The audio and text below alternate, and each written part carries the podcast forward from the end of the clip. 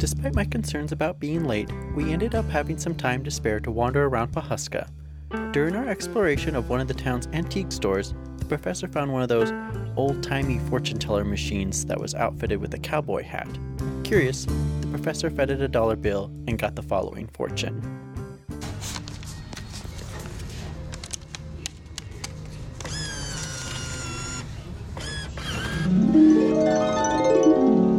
Zoltar the Gypsy at your service. Ah, today is your lucky day, my friend, for I have a fortune especially for you. Listen closely. Sometimes you can tell a wise person not only by what he says, but also by what he doesn't say. Remember, it is much better to say little than to say too much and regret it later. Give Zoltar your treasure. I have much wisdom to share with you.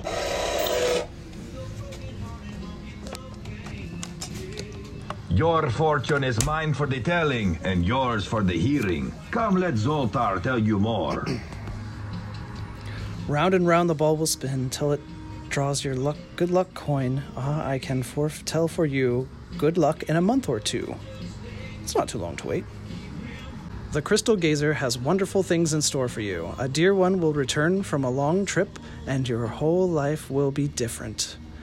You have a patient disposition, and your patience is about to be rewarded. Despair not, I say, for your days of despair will soon be over. Your calm spirit and your good sense will see you through all emergencies. You have many friends, particularly in the armed forces. They are loyal to you and are glad of an opportunity to be of service to you. This is Sam Saxon, Along with Professor Jacques Deroux, and you're listening to Tales Unveiled, where we travel across Oklahoma for ghost stories. as well as urban legends and local history.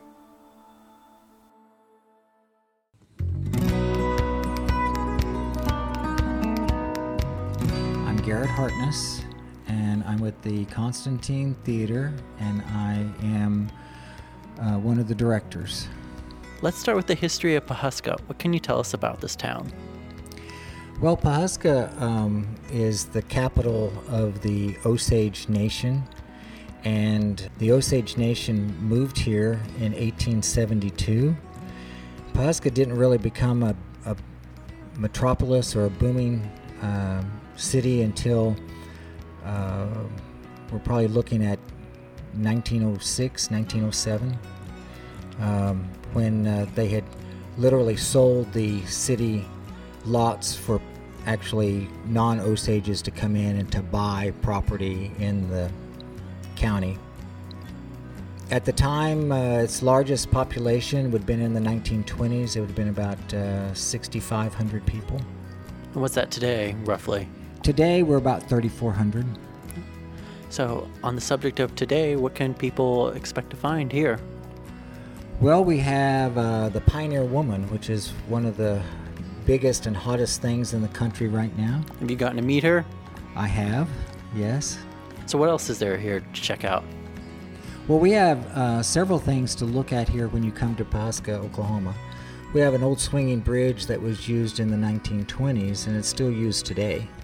Uh, you can walk across it, view it, and it's probably one of the most popular things that people like to see. Of course, the Pioneer Woman, she has a mercantile here, and she has a restaurant here, she has a boarding house, she has a, an event center that you can rent to have weddings and things like that. Sounds like I'm doing a promotion for the Pioneer Woman. It's hard not to. It's, and it's hard not to. That's right. And she also has a pizza place and an ice cream place as well. Um, What doesn't she have here? I don't know. She's opening. She's getting ready to open up something new as well. So I'm not. She doesn't for have her own theater, does she? She does not have her own theater yet. Well, tell us about the theater and the building that we're in right now. What's the history of this place? Well, the building that we're in was uh, originally a hotel uh, in 1894, uh, and it stayed a hotel until, until mid 1914, when uh, Mr. Constantine closed the hotel down and uh, built the beautiful Constantine Theater. And so uh, it was an opera house when it was built. It was housed. It's it, it had about 740 seats in it at the time that it at the time it opened. Um, had the largest um, proscenium of the theater, any theater in the state of Oklahoma in 1914, and the second largest stage. Today, it seats about uh, 588 seats, I believe, and uh, is still used in one of the oldest performing arts centers in the state of Oklahoma. As far as my research goes, I think it's the second oldest uh, being used uh, theater in the, or what we call a performing arts center, because you may have an old theater that was a movie house prior to, or something like that. But so, what kind of productions were shown here throughout the ages? Well, when it opened up, its opening, grand opening, was December the 22nd, 1914, and they had a operetta musical that was touring the country called The Prince of Pilsen. And Mr. Constantine paid a considerable amount of money. I think it was about a thousand dollars at the time. He went to Kansas City and booked them, and had them uh, as they were leaving Kansas City on their way to Dallas stop in Pawhuska, Oklahoma for his grand opening. Uh, tickets sold for as much as $5 for uh, front row seats or if you were sitting in the opera boxes. And they went on down to a dollar. $5 would have been a lot of money in 1914. But it was a full, uh, ongoing uh, traveling musical like what you might see today if you saw Wicked or something like that compared to something. Um, and it had, uh, he also did silent pictures as well. And so there were lots of um, great old silent pictures that were shown here in the day.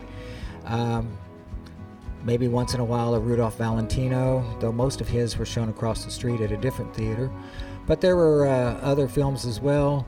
Uh, the Birth of a Nation was a huge film when it came out in 1915, very controversial today, but it traveled with its own orchestra when it came here. There were um, many vaudeville shows that came and who would stay a week uh, here at the theater because every day or every night you would come to the theater, you would see that, that troupe of uh, vaudeville uh, performers would do a different show every day because you know there was no television. Um, not many people, if any, probably had a radio, so um, the theaters were the places to go.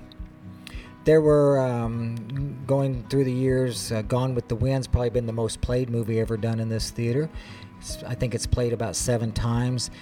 Uh, when it played here in 1940, it was the same movie that um, I say this the same cut of movie that was shown at the premiere, and before it, you know, had some more tweaks done to it. And so it was a big event. You had to buy your tickets in advance. There were many other movies, you know, a lot of Elvis movies played here, and what a lot of people don't know is that, you know, Elvis in the very beginning. Uh, people, uh, you know, churches and things like that were, were not huge Elvis fans. And so uh, in the old papers, I found an article where a couple of boys were expelled from school for having their hair styled like Elvis. So, uh, you know, but uh, there were. Um, you know, other events took place here. Bob Wills played on this stage in between movies. His his Texas Playboys would play uh, a set in between movies as they uh, kind of a mid entertainment, and so you know, th- things like that. So you said it originally seated about 740, and now much fewer. What happened? Well, I think uh, they tore out the opera boxes, and that mm-hmm. actually was a few seats. And the seats don't go all the way to the front of the orchestra pit. You know, many theaters, the seats you'll have just you know a row between the orchestra pit and where you sit. So there's a few seats. There's there's ten seats in the center section, uh, ten seats in a row. So you probably had two or three rows there. That's about 30 seats that um, are now not here anymore.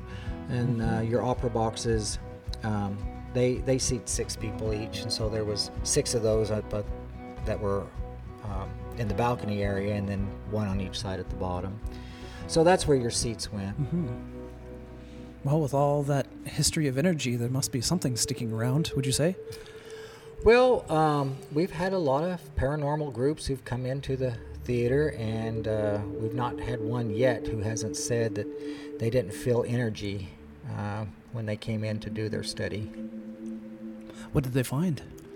That's a very interesting question. Uh, each group all seems to, you know, find something just a little bit different. Um, we've had, I, one of the first um, paranormal groups that came into the theater came in to set up, had all of their equipment out and everything like that, and then when they got ready to kind of start their filming, half of their battery packs and everything had actually no charge on them or anything like that. So that was, uh, I just remember them talking about there's just no way because they made sure that everything was charged up, ready to go, because they were anxious about doing this, and then came in here, and then there was absolutely no power on their um, batteries, uh, on several of their batteries.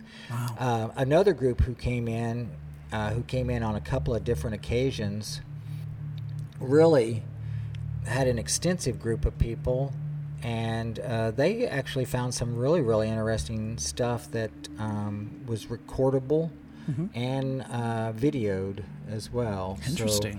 um, that that I found very interesting, and they they also had uh, some names that they gave me and asked me if uh, these particular names had anything to do with the theater or would have any connection to the theater, which I found um, very very close, or if not the same name of of people who had been here in the past. Very interesting. What was in the videos? Well, the videos had uh, different things uh, as far as like audio that they picked up. Uh, one of them was um, uh, what they believed and sounded like uh, I was standing there when the store closed. And he said we all listened to it and we, we analyzed it over and over. And he said it, it wasn't, you know, you would think in, instantly I was standing there when the door closed. But he said it's not the word door, it's the word store. Um, so in the early days, next to the theater, there was a store. It was kind of a cafe, um, which is now uh, used by um, uh, something totally different. And it just so happens that they asked me if the name Peter meant anything to the Constantine, if the name Peter did. And I had done extensive research on the Constantine, and Mr. Uh, Constantine, coming from Greece, had a lot of Greeks who worked for him. And uh, many of them had the first name of Peter. Uh, at, at least three of them did. And uh, which is, you know, that doesn't sound uh, like anything too much. I mean, you know, you could probably say, does the name Peter mean anything? Well, yeah, there was a Peter. But what I did find interesting on the on the uh, the question on does the name Peter mean anything was that Peter was the one who owned the store that was next door. Hmm. So there was a connection with the name Peter and store. And did that have anything to do with the store closing? You know, um, I don't know. But I found that very interesting. Very interesting. Another thing uh, that uh, we're told lots of times is the paranormal groups will say, you know, they picked up sounds that sound like gunshots. And was there ever anyone murdered in the theater or shot in the theater?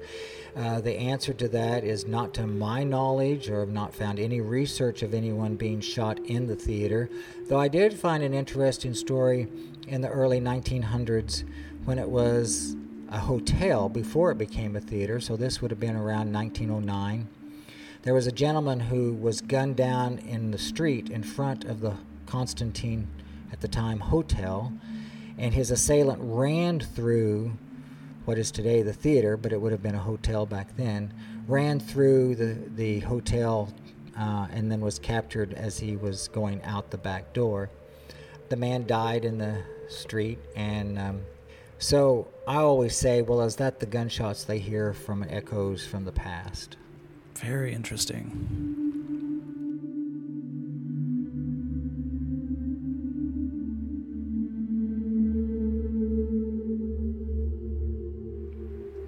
Even without a murder in the building, there's certainly a lot of energy from those old oil auctions. Uh, I would think that there would be, uh, because those were, um, you know, they would have been loud, they would have been vigorous uh, bidding and things like that going on. Those started here in uh, the early, early 1920s. And I think it was by about 1922 that almost every auction took place inside this building from 22 through 1942. So that would have been about four times a year. The wealthiest uh, men in the oil business would have been inside this building. Colonel Walters from Skedee, Oklahoma, who was the auctioneer, and started doing the Osage auctions in 1916. Did all of the Osage auctions at that period of time. Never missed an auction. Uh, occasionally, there would be a two-day auction, and the, at one point, I think it was around 1923 or 24 one two day auction brought in over $14 million. Wow. And at that two day auction, the highest oil lease ever sold was uh, sold, and it was $1,990,000, just shy of $2 million for a 160 acre tract of land. Must be good land. Yeah. Well, uh, just one other thing oh, I just want to sure. say, just very quickly, too, in talking about uh, events that happened here. Now, there were two deaths that did occur uh, when it was a hotel. Uh, one was from uh, uh, a Native American man, I believe he was Osage, who lived outside of town or not far from town. And of course, back in those days, if you lived a mile out, that would have been quite a ways uh, to travel back in the early 1900s. But um, he uh, didn't come into town. He usually came into town pretty regular. He didn't come into town. So someone went out to check on him and found out that um, he had pneumonia. They brought him into the Pawhuska House Hotel, which was that was the name prior to the Constantine Hotel, prior to Constantine Theater. And uh, anyway, he he uh, passed away when he was uh, in the hotel. Another one was a young woman by the name of Ada Fry. She moved here from Missouri, originally from Colorado, but I think she was visiting a sister who her family was moving here. And she passed away in the uh, Pawhuska House Hotel. I think it would have been around 1906. She had contracted uh, typhoid fever. And the story, her obituary, talks about uh, they had her funeral inside the hotel uh, in the parlor room, which I believe is the, one of the front rooms today, which would be our concession area, uh, would have probably been where the parlor was. There was uh, one ghost um, or paranormal group who came here to do a study, and they really had distinct. I got to listen to it. What sounded like piano keys, just ding, ding, ding, ding, just kind of like that. And uh, the guy asked me if, you know, obviously being a theater, there was probably lots of traces of music, but wanted to know information about Ada Fry. And at the time, I didn't really know very much about Ada Fry. I did a little more investigating and in going through, I found an old ad in the paper where she had a room rented next door, which is now our City Hall building, and it was her um, music studio. Hmm. So, whether that is a connection uh, to the past of Ada Fry, no one knows.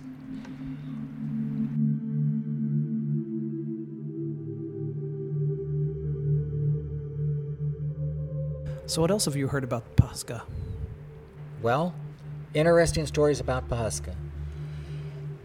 Uh, during the the um, it's I found this to be interesting, and uh, there's uh, I think some FBI files that you can go through to um, authenticize some of this, and that is uh, during the reign of Bonnie and Clyde when they were doing their bank robbing and everything came through Pawhuska, Oklahoma, and stayed the night one night. Uh, the reason I say that is in their car they found a registration paper where they had uh, used um, fake names and signed in at the Duncan Hotel, which sits, part of it still stands and sits just about a half a block away from Constantine today. And uh, tells what room they stayed in, and there's stories where you know um, they believe that you know they were a car was stolen here and taken, and um, that it was Bonnie and Clyde that did that. And the the registration card was found in their death car in the car that they were shot up in. So, kind of makes that a pretty believable story. Uh, another thing about Pawhuska, Oklahoma is we've had a lot of famous people who've been from Pawhuska or Osage County in general. Uh, Major General Clarence Tinker, that Tinker Air Force Base is named after, was born here in Pawhuska, Oklahoma, and uh, raised here as a young man. the only general that was killed in, um, or the first general. I Can't believe it. I don't remember if it's the. I, am pretty sure it was the first general that was killed in World War II, if not the only general. But um, for the U.S. that is. And then um, we uh, Osage County is proud of Maria and Marjorie Tallchief, which though they were born in Fairfax, uh, which is about 25 miles away from here, uh, they were in Osage County, and uh, were both. Um, main ballerinas, uh, Maria being a prima ballerina, the very first prima ballerina for the United States, and uh, at the time in the 1950s was the highest ballerina paid in the world for her dancing. Uh, we also have Ben Johnson, which was Academy Award winning actor, and the, probably the only Academy Award winning actor who also holds a World Championship rodeo title as well. Hmm. And he uh, was born here and raised here on the Chapman Barnard Ranch, which is a lot huge portion of that is the tallgrass prairie today, and um, it is buried here in our cemetery. So those are a few of the things and people that we've that we've had here. Certainly an energetic bunch. Well, a large. Uh, um, you know, there's there's there's many types, I should say. You know, our uh, area is really known of um, you, you, have Native Americans, you have um, the oil man, you have the the ranchers. Uh, so there's a wide ver- variety of different types of groups that make up Osage County. And for a lot of people who don't know, who maybe are your listeners, uh, in this little town of Pawhuska, Oklahoma, in 1909 was the very beginning of the Boy Scouts in the United States. The very first troop was started here in Pawhuska, Oklahoma. Now, at that time, they were not the Boy Scouts of America, they were just the Boy Scouts, and their charter was out of England. And the story behind that, very quickly, is that uh, Reverend Mitchell, who was from England, came here to be the Reverend for the Episcopal Church. He had helped Baden Powell in England the year before create the Boy Scouts there, and with him he traveled with a trunk full of Boy Scout memorabilia and created the very first Boy Scout troop here in Pawhuska, Oklahoma. Hmm. Who knew? Any spooky stories around town? Well, I think you probably will always have uh, interesting stories. You know, any town that you go to. Um, I've heard that the Whiting Hall building, it was a, a, building that was actually built to house the post office. It's not where the post office is today, but it's the building is still there. And um, up on the third top floor of the building, they used to have uh, what they called the Whiting dances, and every Saturday night they had dances there, and they had people from all over the country who would play those for example, like Bob Wills, uh, I even was told that Ike and Tina Turner played there one time in their very early days, and um, so you know a lot of uh, performers that were getting their start, so to speak, would come and play, and people that was a mainstay. People would go there every Saturday night to um, to the dances. So I'm told inside that building uh, people that have worked there feel like there's presence there of other things that when you know it gets kind of quiet or whatever that they feel. Uh, up on the osage agency grounds they have buildings there. It was the old superintendent's home and some very old buildings that were built there in the 1920s or before. Um, there are people who work in those buildings who feel that there are uh, energies in there that um, are found very interesting.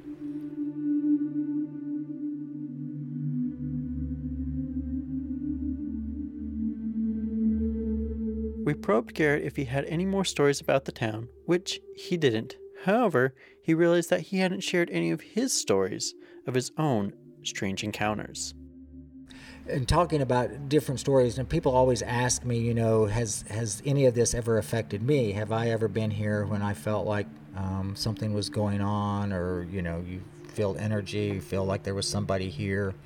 And I just have been interviewed several times by different uh, papers, magazines, and uh, uh, things uh, that I tell a few stories that I did experience when I was here in the theater. One of them was uh, I was here one night. It was about 11 o'clock at night. I was upstairs in what we call the boardroom. And I heard what sounded exactly like, or what I really thought was the front door opening and closing. It made a certain sound at that time, and we've had the door kind of fixed since then, and so it doesn't make a certain kind of slam as I heard. But when I was sitting up there, it sounded just like somebody had came in, and I remember getting up from my seat and saying hello, kind of in a loud voice. Never heard any um, thing back, and so I went to the top of the staircase and looked down into the front lobby, and of course it was dark and uh, street lights were on outside shining in, and so um, I went back to my seat and sat down, and probably about five minutes later, I heard the exact same sound again. So this time I thought, well, I've got to kind of check this out because that's sure kind of makes me a little nervous. So I went down the stairs and went to the front door, and it was locked because usually if I come in the building late at night, I will lock the door behind me just so that in case I go out the back door, I don't accidentally leave the front door unlocked. And the front door was locked, so I put my key in and opened it and went outside to check the street to see was there somebody going in and out of a building next door? Was somebody in a vacant building at the time? At that time, that was before the Pioneer Woman, so we had a lot of vacant buildings. And so I was looking across the street at the Triangle building, and it was abandoned at the time, thinking maybe somebody's up there making a noise or something. But there was nothing. It was like a ghost town, you know, nothing going on, no cars parked outside. So I decided to go back in, lock the door behind me, went back upstairs, sat down again, and probably five or ten minutes later, it sounded just like the door slamming again. So at that time, I kind of thought, well, I think it's time for me to go home. Uh, before I start seeing a shadow on the wall or smoky mist, I better uh, leave. So I just uh, turned out the lights and uh, left the building, locked it, and went home. Um, never had that happen again, but um, you know, uh, that was kind of an interesting thing. And that people would say when they worked in the theater and the re- refurbishing of the theater, you know, it closed in 1981 and it was closed for about five years. And then they came in, they were going to tear the building down. People in the community got behind saving the, the building. And so in 1987, 1988, they would come down, people were coming down working and cleaning the floors, pulling the old paint off the walls and stuff like that. And uh, they would tell stories about being on the stage and sweeping or cleaning. And they would hear things like they thought somebody came into the building, or maybe they would be in the front of the building and they heard what sounded like somebody walking across the stage. And so they would tell me that, you know, well, I would yell out, hello, who's here? And of course, there would be nobody. I was underneath the stage one time in the basement, and I heard exactly what sounded like footprints, somebody walking across the stage. I mean, there's just certain things you know. You know, when you're here all the time or in and out all the time, you kind of hear things and you think, oh, well, that's somebody in this area of the building or that area of the building. And I was in the basement and I was doing some cleaning, and I heard the floor kind of creak, and it sounded like somebody footsteps. And I thought it was a young girl who was going to come down to help clean with me that day. And uh, I yelled out and said, I'm down here in the basement. And then I didn't hear anybody or hear anything. And I started coming out of the basement from the orchestra pit and looked up. And when I, about the same time, the young girl who was coming to help me was walking through the front door of the theater. So I knew that wasn't her walking across the stage searching for me. So I, I, did, I found that to be um, very interesting. Uh, one other time, there was a time when three of us, three gentlemen, myself and two others, we were standing at the, uh, if you're looking at the stage, it'd be the right hand side in an area, and uh, we were talking, we were talking about a rehearsal for a uh, variety show. And uh, one of the gentlemen asked the other gentleman, would he like to have the air on in the building? Because it was summertime and it was extremely warm in here. And he said, No, there's no need to have it on because uh, if we had the air on, it'd make everybody too comfortable and they'd want to just rehearse all night long. This way, if it's hot in here, they'll just come in and do their song and want to get out of here, right? So I said okay, and it was just, I mean, not even probably 10 seconds after that was all mentioned that the guy who said no, don't turn the air on, all of a sudden he just shivered. And you could tell he just, like, I don't think it was put on. I think it was very natural, at least from what I saw. And he said, Ooh, is the air on in here? And me and the other gentleman kind of looked at each other with puzzling looks on our face and looked back at the other gentleman and said, No, you said not to turn the air on. And that was just kind of where that stopped. But you kind of felt everybody have this uneasiness that something had just happened. We never discussed it, never really talked about it, but it was just the look on each other's faces of, you know, did, did, did this just happen the way it happened? One last thing was uh, this time was on the left side, down in front of the stage. I was talking to a paranormal group, and there was probably about five or six of us standing kind of in a circle, and we were just talking about uh, history of the building, things that were going on. And uh, on my right hand side, between me and another gentleman who was standing just about a step or two out of my eyesight, I just remember seeing this smoke come between us and immediately, my first thought was that he was smoking and had blew out a puff of smoke. And so my head just immediately looked at him, jerked to the right to look at him. And he's standing there listening to my stories with no cigarette or nothing like that. And at the time, I'm thinking into my head, you know, well, did, did this really just happen? Did I really see something? But it was so distinct that um, I know what I saw. And it was not something that really we talked about or anything like that, uh, but I just found that kind of really interesting. Indeed, certainly things going on. Before we go, where can people go to learn more information about the theater? Well, you can you can Google Constantine Arts Council. That will get you to like our Facebook page. Um, that may have some things on there.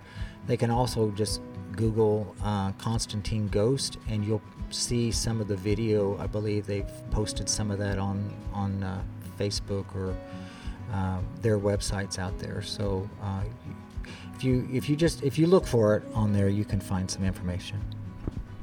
Well, thank you for the time to chat with us. You're most welcome. As I began to put away my gear, the professor perused the various Greek portraits and works of art on display at the Constantine Theater. He seemed to be looking for something, but I wasn't sure what, and he wouldn't say either on the ride back home. Though, before we left, we treated ourselves to some baked goods from the Pioneer Woman Mercantile as I shared my thoughts for our next episode. He didn't seem too particularly enthusiastic like he normally would be, and so I called him out on it. He replied, I have a feeling that all of our plans are going to change.